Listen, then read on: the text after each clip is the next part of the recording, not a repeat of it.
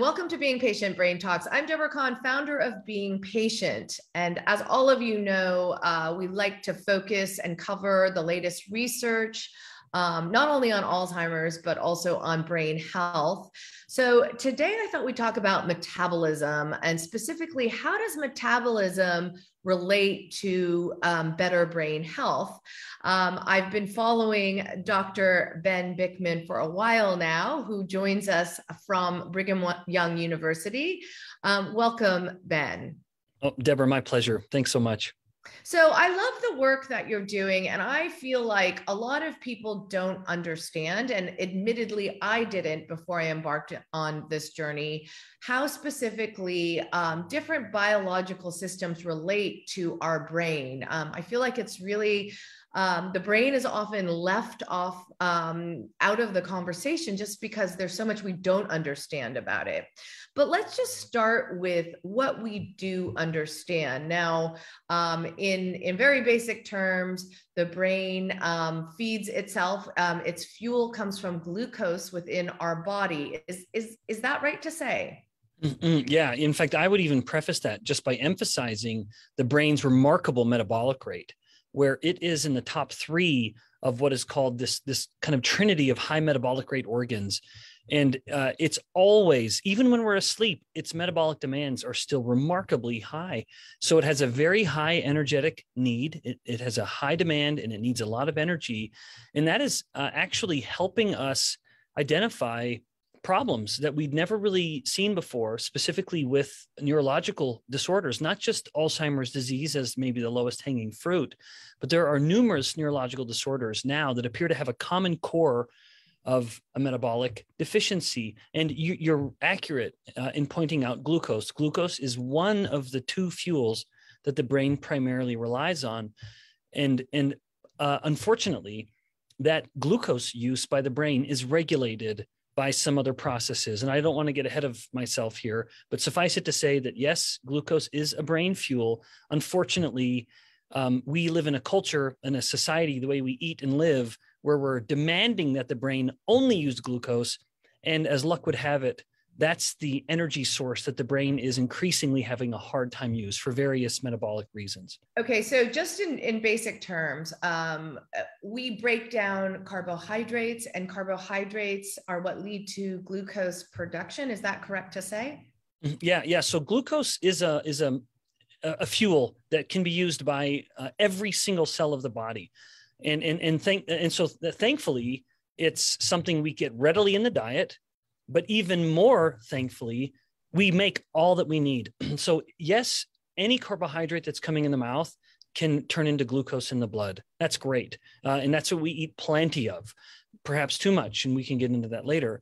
But also even in the absence of eating any the liver is kind of the great giver when it comes to nutrients uh, in in the in the body. And if it senses that blood glucose levels are starting to drop, it will simply start making glucose and sharing it with the body. Indeed, it does it so well that the liver is capable of making up for any absence of carbohydrate in the diet. So that's why someone could go on a multi-day fast, not be eating any carbohydrate, and yet their glucose levels stay totally normal. That's because the liver is able to make literally all that we need. So, when is it that we have to? I mean, okay, before I ask that question, let me ask you another one. Now, I have been told as we age, we actually are less efficient in producing glucose. So, our glucose supply uh, diminishes as we get older. Is that true? No. That's not true. It's, okay. That's not true. Yeah. So, now our ability to use the glucose is compromised. And so while our ability to put glucose into the blood is as good as it ever was, our ability to move it out of the blood is what's affected. And that ultimately means, paradoxically, we have an increase in blood glucose and yet an increasing inability to utilize it you know and so it becomes a bit of a vicious cycle but that is at the heart of the brain not to necessarily bring it back to the brain too quickly but it is that inability to move glucose from the blood into the cells where it would be used for energy that is is really uh, appears to be the foundational issue in in many neurological problems even alzheimer's disease So how does that that inefficiency it, does that just mean in very layman's term that we're not getting enough fuel for our brains and therefore problems can begin to start? Yes, yes, that's exactly right. And, and that's um, in, uh, two reasons. Um, my lab has identified one of them, and others have identified the other. I'll start with the other one um, that I was, and I'll come back to the one my lab has found. Um, firstly, um, the hippocampus is the little pocket of the brain that's most relevant to memory and learning as we kind of form this conversation on Alzheimer's. But to varying degrees, the same thing is happening elsewhere. And uh, uh, but suffice it to say, that much of the glucose that's coming into the brain to be burned for energy requires the humble hormone insulin.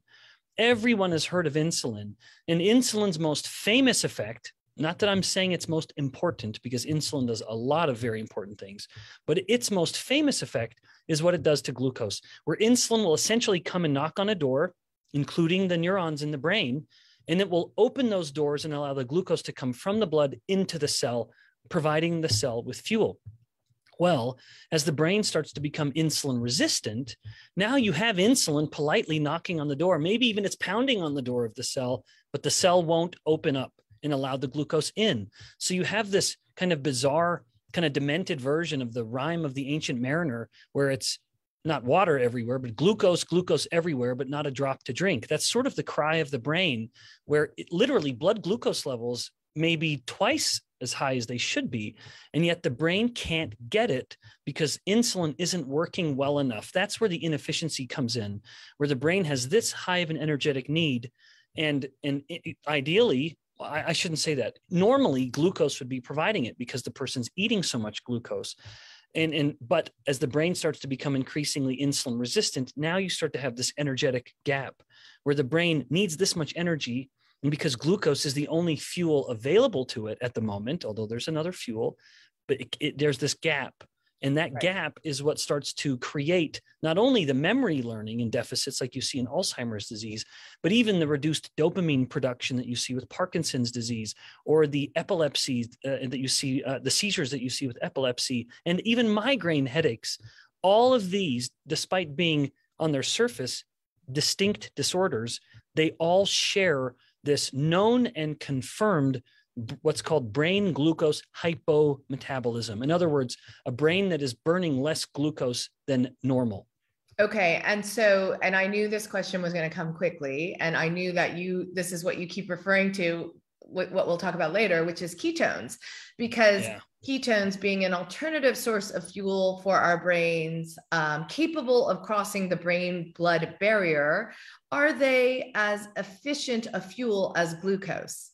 Uh, that's a wonderful question. Um, in fact, yes, they're they're in fact the best avail- available evidence suggests they're more efficient. So you literally create more chemical energy when the brain is burning a ketone than it does burning glucose. So yes, it is at least as efficient, if not more efficient. And we we always say, and I even say this, you just did. We say that ketones are an alternate fuel, but the reality might be that it's the primary fuel. And case in point, if we start to increase the ketones in the blood of, of a person, even though uh, the ketones are much lower than the glucose is. Maybe it's only a quarter as much in the blood. Even still, the brain immediately starts relying on ketones.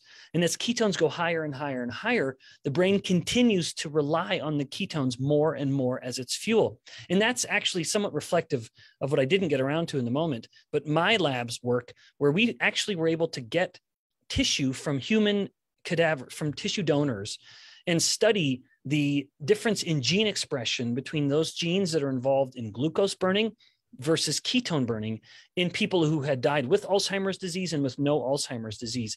And it was the glucose burning genes that were compromised, not the ketone burning genes. And that is so powerful because if a person has an energetic gap, well, then let the brain eat ketones, and ketones can more than fill that energetic gap and and and indeed improve cognitive performance so can we get okay i know you know obviously um, most people know now what a ketogenic diet is. Um, it, like if we fast, for example, then our body starts to burn ketones, and that's when we are, um, you know, utilizing ketones. Um, but my question is, you know, I know you can supplement ketones mm-hmm. as well. Do we know, like, because, you know, frankly, a ketogenic diet may not be good for everybody, right? It's, it's not a one size fits all, and, and metabolisms are complex. And for whatever other health reasons, ketogenic diet may not be the best thing out there. Can we supplement ketones? And if so, does it have the same impact? Yeah, what a wonderful question. Um, yes, you can. We can supplement ketones, and I can state that authoritatively because there are, in fact, human studies that have been published that prove this. Where you take people with Alzheimer's disease, you give them cognitive tests, you give them a ketone supplement to dramatically increase their ketone levels in their blood. You have them conduct, conduct those or perform those same cognitive tests, and they perform better. So the the the evidence is quite strong. Now a, a ketogenic diet um, not to what how you described it is accurate. I would simply add another layer to it. You described a ketogenic diet as a ketone burning um, diet. If uh, but you have to take the first step which is that it's ketone making. And of course as ketones go up in the blood cells virtually every cell in the body will start to use the ketones for energy. So that part is very much true. But it all boils down to insulin. And that kind of allows me to address the other part of your question, where are exogenous or supplemental ketones the same as making your own ketones? The ketone is the same. That molecule is the same. But so much of the benefit of a ketogenic diet isn't necessarily the ketones, although the, in this context, they're very relevant because it's providing the brain with the fuel. But the primary benefit is lowering the insulin and improving insulin sensitivity. Because remember, at the root of the neurological fall is that the brain starts to become insulin resistant. And so the power of a ketogenic diet, not that I ever intend to advocate it in all sincerity, but I would say Alzheimer's disease is probably one of the situations that would benefit the most from a ketogenic diet, from an explicitly ketogenic diet, one that is keeping the insulin so low due to very low carbohydrate consumption and fa- um, fasting that you're not only improving insulin sensitivity in the body, including in the brain, allowing it to use glucose better, but you're also making ketones, which simply, uh, just to demystify ketones in a, in a few words, ketones are simply products of fat burning.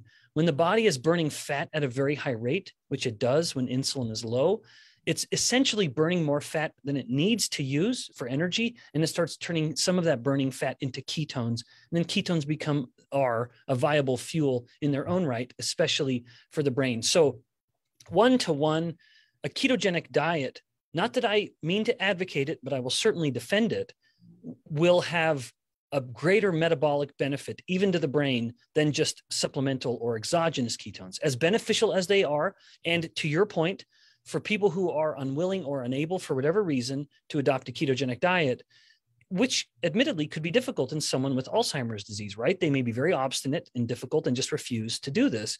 Well, then uh, knowing that you can rely on an exogenous ketone, despite the considerable expense associated with them is nevertheless a, a bit of uh, an encouraging note.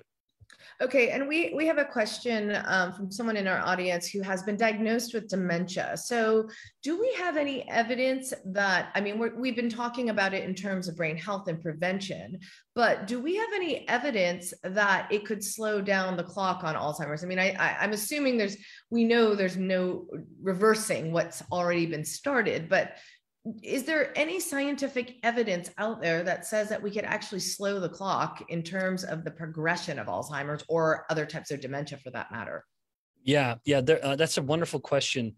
Uh, there is no evidence in a, in clinical studies that have used very uh, tightly controlled um, dietary interventions. However, there are case report studies that have been published showing that yes, in early stage cognitive decline, you can in fact reverse it. Um, there was a series of studies published by a scientist named Dale Bredesen, and he he has found this. Again, they're not clinically controlled studies; they're case reports, which is just to say you notice what's happening in the patients.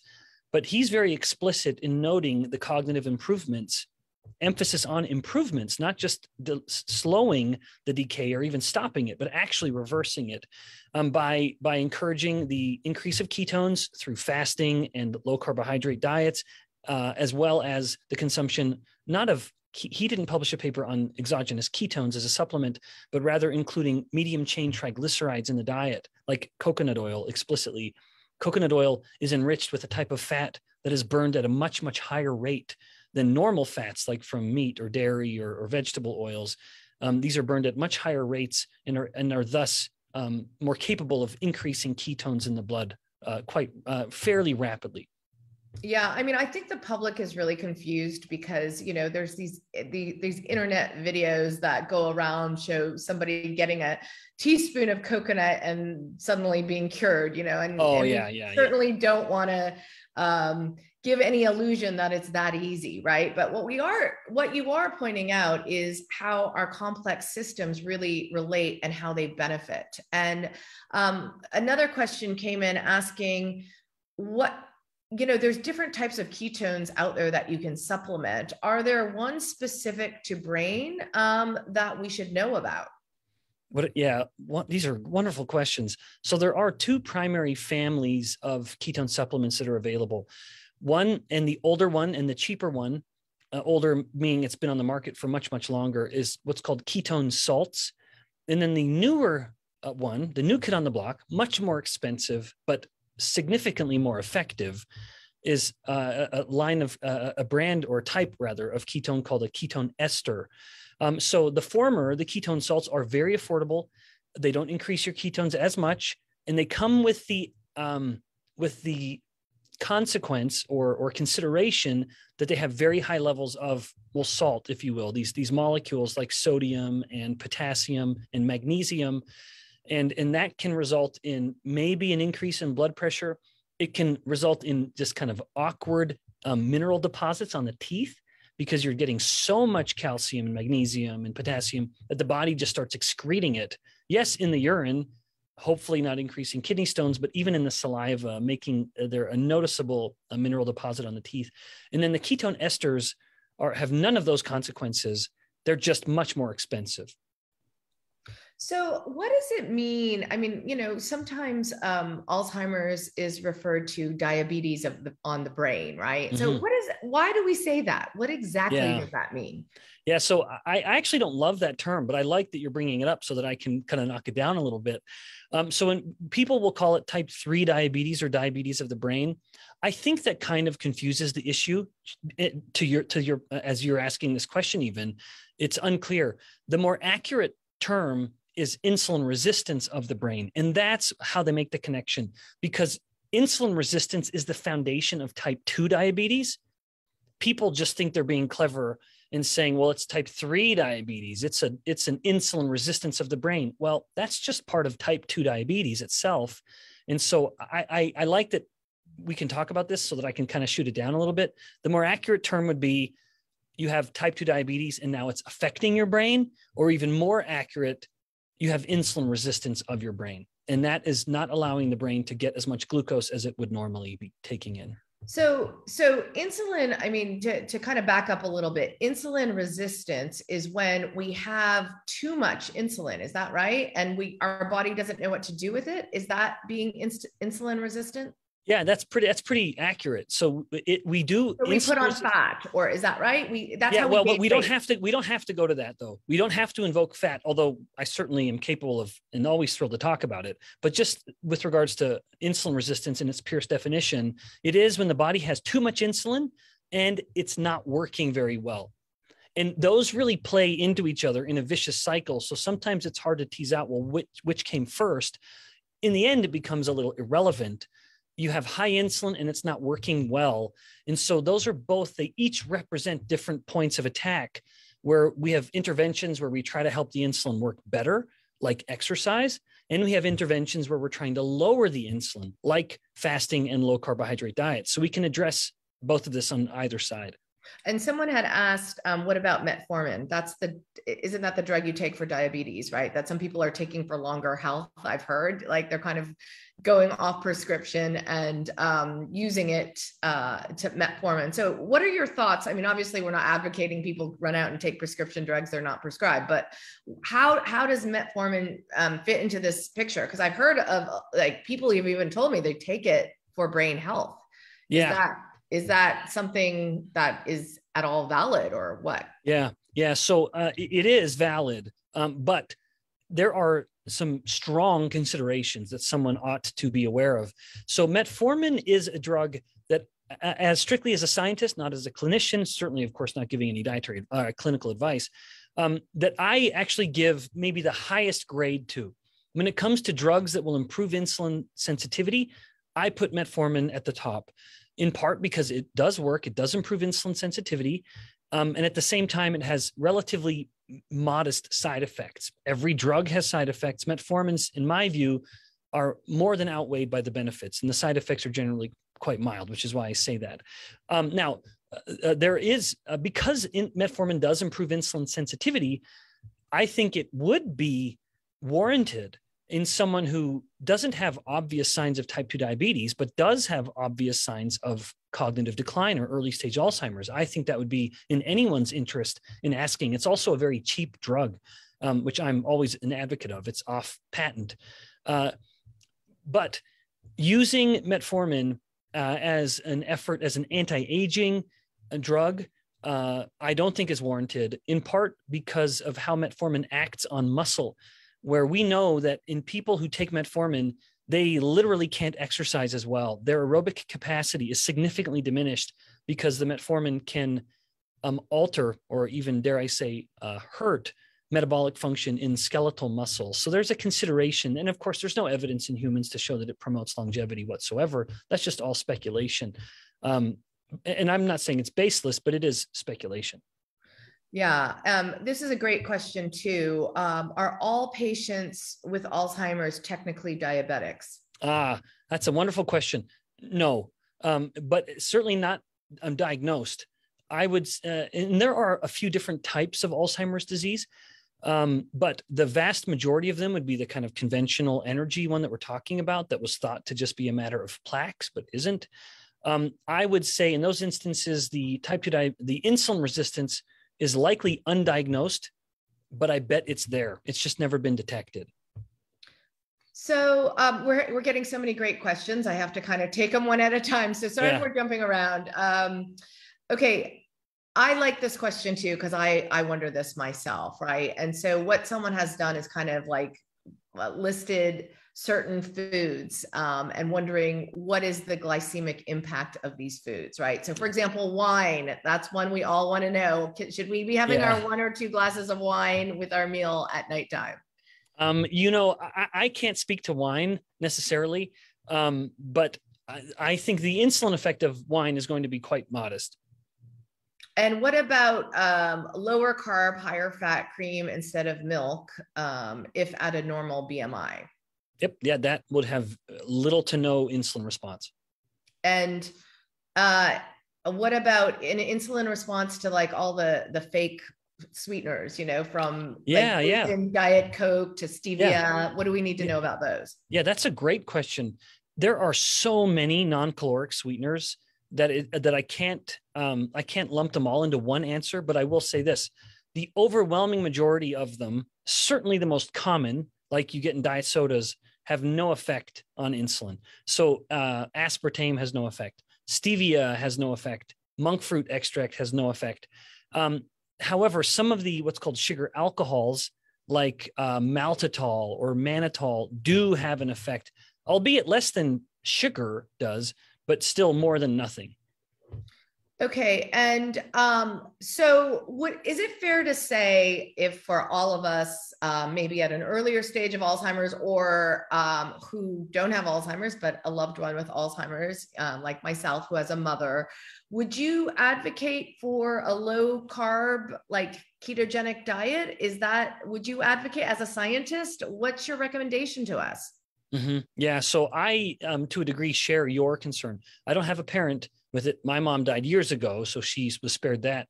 Um, but uh, my my mom's my dad's mom uh, fought Alzheimer's for years. It was it was very sobering for me to see, and I worry about that myself.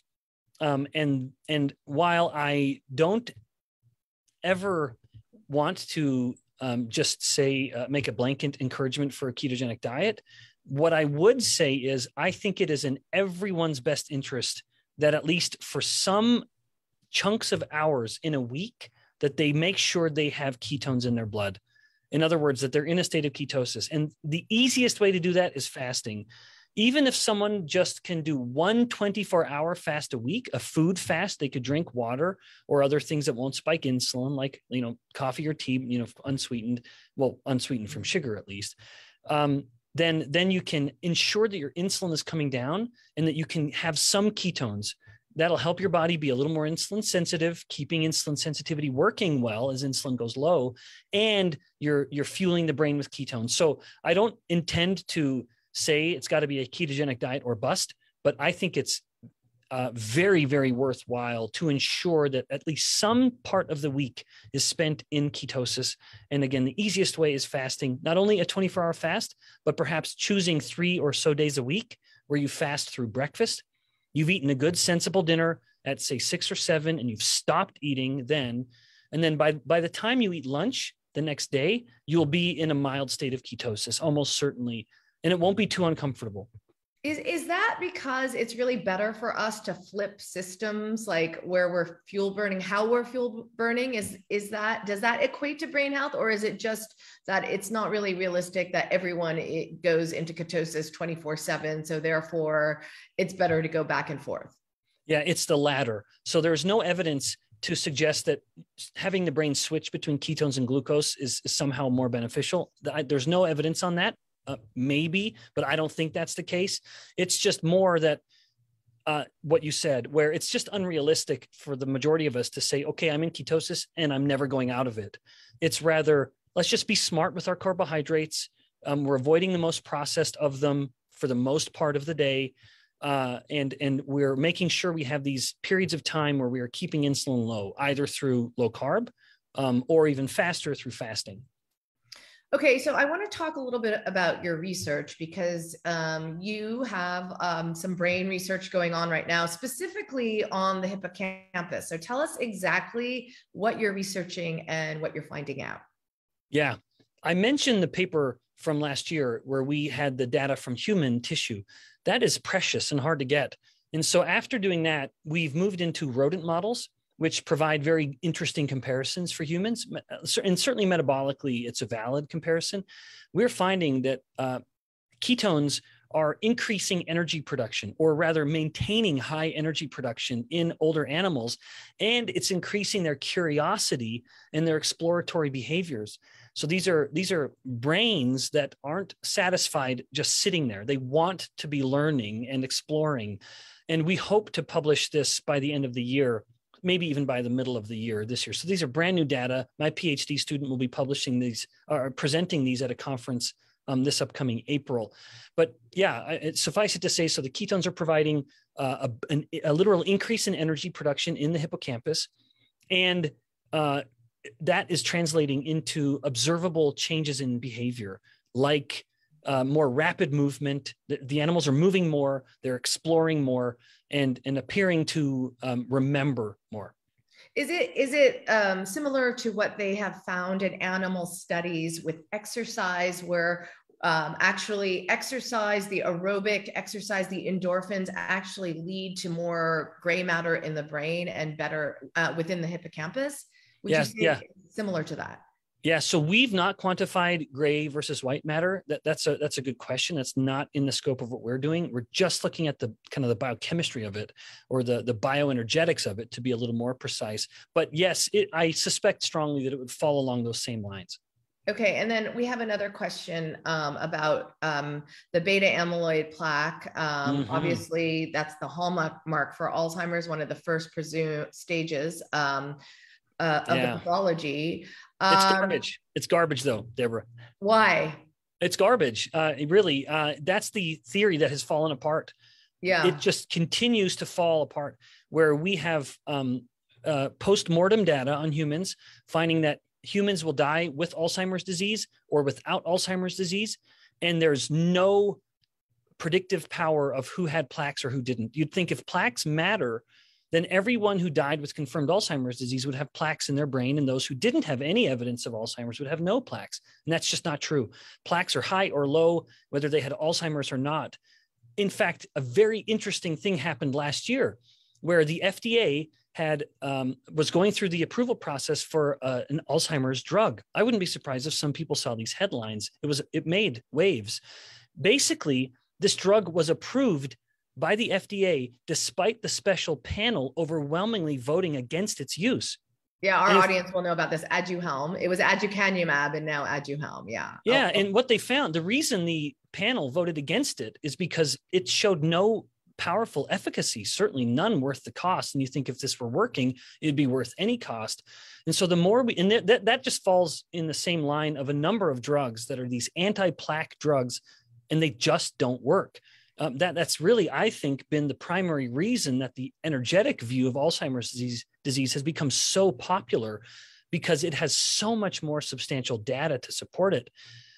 However, not a lot of drugs necessarily, which is why maybe it will never be totally mainstream. Something's only mainstream when there's an expensive drug to go along with it.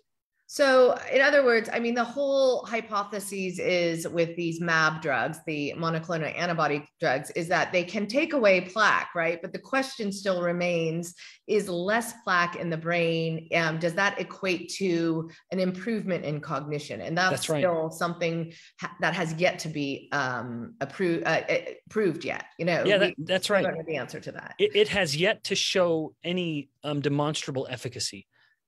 Okay, so we have another question uh, back on the ketones. Um, and someone is asking, you know, if you're using exogenous ketones, um, how do you determine how much to use? So, how do we know if we want to supplement, it's enough to, to benefit our brains? Yeah, yeah, that's, I, I can't answer that definitively just because there's no data that has kind of quantified and measured this effect. If a person, uh, if they're taking a ketone ester, then usually one shot, and I think that's going to be around uh, maybe it's around 50 milliliters. Um, that's generally going to increase their ketones probably 50 to 100 milliliters. That'll typically Isn't it increase. usually a powder that you mix with something? Well, no. Um, the ketone ester, I only am aware of it coming in in a liquid form. The ketone salts will always come in a powder. And, and you have to take a lot of ketone salts, almost more than is feasibly possible um, to, to get to the level that you can just with a modest amount of ketone ester. So, like a little shot glass size, 50 mils of a ketone ester will get the person to a very strong state of ketosis, about two or three millimolar, which would normally take about uh, 36 hours or so of fasting to get to that point. A ketone salt amount will maybe get you to, honest to goodness, a tenth of that, maybe about 0.3 millimolar, which which uh, you could argue is not enough, uh, although that's not been quantified. But the difference between ketone ester and a ketone salt is very, very clear. Now, I don't mean to sound like I'm advocating ketone salts, um, but just because I'm a scientist, I, I'm going to be very frank about it. There's no question that ketone ester is significantly more effective. But again, for most people, it's unfortunately cost prohibitive. It's just very expensive to make. So We've interviewed um, a scientist before who says that he, the hypotheses behind um, ketones should really be tested on brain injury. So, concussion, for example. Oh, yeah. If we can prove that ketones can actually speed up um, the healing process, then it's not as far fetched to think that ketones could play a big role in, in brain health. What do you think of that? That, that's a wonderful perspective. Frankly, I've never heard that before, but I appreciate the sentiment a great deal. Um, what's interesting about traumatic traumatic brain injury, in fact, I think there is evidence, um, at least in rodents, to show that ketones do enhance recovery from traumatic brain injury. Uh, in, in fact, I'm quite confident, even that to a degree that is used even clinically nowadays, where someone under, uh, experiences traumatic brain injury, they're given a solution of lactate and ketones both of which provide a fuel for the brain and enhance um, the recovery. What's interesting in a TBI, a traumatic brain injury, is that part of what has happened is that there's a damage to an enzyme that mediates glucose burning. Um, this enzyme called pyruvate dehydrogenase gets compromised oddly and through mechanisms I don't know, but it has been measured and it is lower um, with TBI. And so there might be a direct attack on the ability of the brain to use glucose. And then essentially any other fuel would then become therapeutic, whether it is ketones or I hate to bring in a new character, but even lactate is a fuel for the brain. What so and tell us you can't tease us that way what's lactate yeah. and how do we yeah. get it? Well that's the that's the kind of dreaded um, molecule that's been very um, erroneously vilified where people will say oh i have muscle soreness that's all this lactic acid. Well that's just that's wrong um, in every possible way. Um, the, one humans don't ever have lactic acid. It's just a molecule called lactate which isn't uh, contributing to acidity whatsoever and second, it has nothing to do with muscle soreness. Lactate doesn't make a muscle feel sore, but lactate is something that is made from a working muscle. And then the liver can take in that lactate and turn it back into glucose through this incredible process of you know recycling biochemistry and to give it back to the muscle to use the glucose but at the same time tissues like the brain actually can just pull in the lactate and literally burn it as a fuel like it would ketones or glucose albeit in much more modest amounts so we don't call lactate a primary brain fuel. That's glucose and ketones, but it's certainly, if you will, a tertiary brain fuel.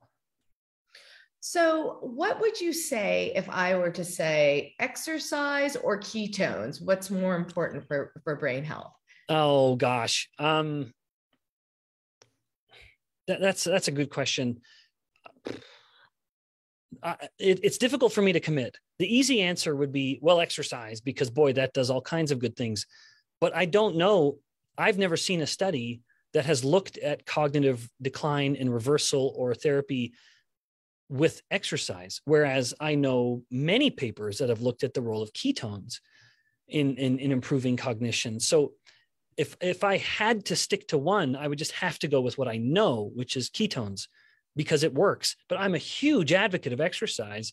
Um, exercise will enhance ketogenesis in its own right because when you exercise, it lowers insulin and ketone production will go up. Um, we published a paper last year finding that if you exercise at the beginning of a fast, you get into ketosis much more quickly. And that might be something that people could could leverage and take advantage of. So if I have to pick, I would say ketones just because I know those papers have been published, but the difference between the two might not be as different as most people think.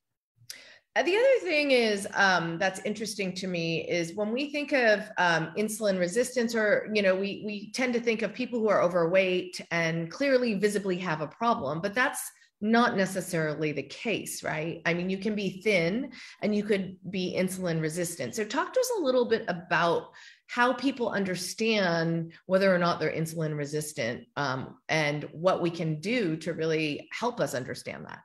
Yeah, that, that's that's exactly right. While the vast majority of people who have insulin resistance will observe, will noticeably have more fat, um, it, it's not always the case, and we know this even from young people in their 20s that they can have a normal body weight and yet have higher insulin resistance especially at the level of their fat cells, which is where I believe insulin resistance begins. Even if you can't kind of normally detect insulin resistance through conventional means, if you do kind of extra tests that nobody could do at home, unfortunately, but blood tests in a lab, you can detect insulin resistance at the fat cells. So, yes, it can happen um, in people who are not noticeably um, metabolically unhealthy. However, there are some generally reliable signs. In fact, I should say always reliable. It's just whether or not they've manifested. But every time you see them, it's essentially proof positive of insulin resistance. And those are skin problems that you can see. And there are two of them. One of them is acanthosis nigricans, which is where the person will have large, rough sections of like crinkled, almost tissue paper skin. And it'll happen around skin folds, very commonly around the neck most people have some kind of modest degree of a skin fold, even if you're lean. It can happen around the neck and it can happen around the armpits. So again, it's kind of tissue paper crinkled um, uh, type skin. In those same areas, a person can start to have um, skin tags. And these are little stalks of skin, not like a big round mole, but almost like a little kind of projection, like a little mushroom of skin, albeit quite small. And I bet everyone already knows what I'm talking about. These are like little mushrooms of skin that'll pop up in these same areas. And, and that again, those are skin tags. Once again, almost proof positive. It's almost a sure thing that if someone has those, they have insulin resistance. Why do we know why that happens? Yeah, yeah, yeah, we do. Um, in both instances, it's a result of the elevated insulin. Remember, insulin resistance is insulin isn't working the same way that it used to, but also insulin levels are much higher. In each instance, insulin is overstimulating some of the skin cells. In one hand, it's stimulating the melanocytes to produce more melanin to result in a darker pigment in those areas. And then second, it's stimulating the growth of the keratinocytes, kind of one of the one of the many types of cells in the skin, resulting in that kind of um, column-like growth. Okay, and I'm asking this purely from a very selfish perspective because I'm tired of screaming at my 15 year old to stop eat, eating sugar. Yeah. And that does she really understand what it means and what's happening to her metabolism yeah. and insulin resistance? what should we just not eat refined sugar uh you know i mean obviously carbohydrates you know can can turn into refined carbohydrates are kind of in that same category but what is your advice to us like how should we be eating what should we be avoiding i mean we know we should fast um intermittently but mm-hmm. what else can we do yeah yeah so very very briefly and then i'll come back to this specific question i believe that there's three rules control carbohydrates, prioritize protein, good quality protein, which is always going to be animal. I know that's uncomfortable to say nowadays, but it is better than plant proteins. And then last, don't be afraid of fat. Now, back to the first one, because sugar falls into the control carbohydrates category. I have three kids 14, 11, and 8. So I feel the pain here. Um, in so I try to not present any food as illegal or off limits. I don't want my kids to have that kind of view so that when they someday leave the home, they say, oh, to hell with dad, I'm going crazy now. Yeah. Um, I don't want them to think that. And so I have tried to have just very casual conversations where I say, okay, you want a little pack of gummies? Um, have you had any protein lately? And that's kind of how I say, that's how I'll frame it. It's like, yeah, that's fine. You want to have an indulgence, not, but we also don't keep junk food around the house. It's very, right. very uncommon but we will have some things and, and, i don't mind having those as as treats for the kids. I really don't. Right. i'm glad i could have candy when i was a kid and i just am glad i didn't ever have too much of it. And so i want to just generally create the same situation for my kids. But i will say have you had any protein lately? Uh, you want to have that? Um, can you have a beef stick? What about a hard-boiled egg? Or you know and all my kids like different things. You know each of them i swear like something different just so that they can say they don't like what any of the others like. Right. You know where my one daughter will like cheese. She'll have a cheese stick. Um, my other daughter will like a beef stick. My other son likes cottage cheese. And so, whatever it may be, I will just say, Can you get some protein? And it, it, these proteins always come with fat. And I want my kids and my wife and I to always be eating real, natural fats that always come with proteins. Don't be afraid of fat but let the fat come with the protein the way nature intended it, if you will. So that's my view on indulgences as a family, right. certainly with kids. I want them to be able to indulge um, from time to time, but I don't have a lot of opportunities in the house. We don't keep candy in the house, right. relatively few opportunities for that, but we have it. It's just always preceded by, hey, can you eat some protein first? Just so they're appreciating what is real food and what is not. Okay, I we have so many good questions, and I know we, we don't have a ton of time, but I, I want to get this this next question is very uh, to to your point about you know what we should and shouldn't eat. Um, as we talk about you know more protein, um, lower carbohydrate diets um, in order to uh, promote ketosis. Um, someone has asked, what about the heart vascular impacts of more fat? And because oh. we know you know like when we yeah. talk about the brain they always say what's good for the heart is good for the brain right? So yeah. what about the fat excess fat? Yeah yeah. So i actually would agree with that maxim. I would just say what people think is bad for the heart uh, isn't. So there was a paper just published actually that was a pros- it was literally just published like a week ago in in the journal of frontiers in nutrition. So a very very well respected journal. And it, it was a prospective study that, to the best of our ability, scrutinized dietary habits in the United States from 1800.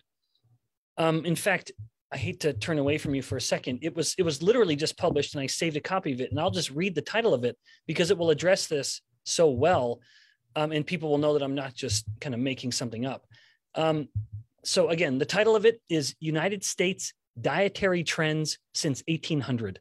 And the lead author has the last name Lee, L E E. So again, that was United States Dietary Trends Since 1800. If someone goes to scholar.google.com and types that in, it'll probably be the first hit. What they found is that the consumption of saturated fats is actually inversely associated with the onset of chronic diseases. And to say that another way, as we've been experiencing diabetes and heart disease and Alzheimer's disease, et cetera, we've over the same time span have been eating less and less and less saturated fat. Well, that's pretty difficult to reconcile with the prevailing theory, which is, I would say, the lazy one that saturated fat is causing all of these diseases. It is simply verifiably false. There are even clinical studies that have looked at um, the explicit intervention of adding more saturated fats into diets versus more um, seed oil fats and the saturated fats appear to be um, not only not harmful but maybe even beneficial so it, it's a very very good study it's again it's prospective um, which is analyzing dietary trends for the last 200 years but the evidence is quite damning if you're an advocate of the idea that saturated fats are the devil and this is a good question too. Um, do probiotics promote ketones, and does the microbiome excrete ketones? Uh, yeah, what an interesting question. Um, we know that. Yeah, so I don't believe there's any evidence to suggest the microbiome will enhance ketogenesis. Um, and uh, no, uh, the microbiome will not secrete ketones. However, they do secrete short chain fatty acids, um, and, and uh, like um, butyrate uh, in particular, or, or propanoic acid. So these are the, what's called short chain fats. They're very, very short, kind of like a ketone, although a ketone's not technically a fat, if not technically a fatty acid. Um, but it will make these short chain fats that can get into the blood and kind of act like ketones do, frankly. So that there's a, a little bit of there, while they're again not making ketones, but making short chain fats, which are almost analogous to a ketone. Okay. And Dr. Ben Bikman, thank you so much. I, you know, honestly, I could probably go on for another hour if I could, because the topic is so interesting. And one of the things that we really, really want to highlight on being patient is understanding how biological systems relate only only leads to better brain health and no one is really explaining it to us and that's what's frustrating we talk so much around medication rather than what can we do um, through food through diet through exercise what do we need to know um, in order to improve our brain health so thank you so much for sharing your insights. How do we keep up with your research? Yeah, it's thanks, thanks, Deborah. Thanks so much for inviting me. Um, yeah, I, am moderately active on social media, um, and particularly Instagram. I try to put out one or two videos a week, and they're always just about a minute or two, purely about metabolic health. It's never shirtless pictures of freckled Ben Bikman or pictures of what I'm eating or doing something with my family. It's always just a little snippet of metabolic function. And I also have a blog, and people can find that at gethealth.com. Okay. And um, for any of you who had missed part of this interview, don't forget to go to beingpatient.com. We always repost these interviews in case you want to know more.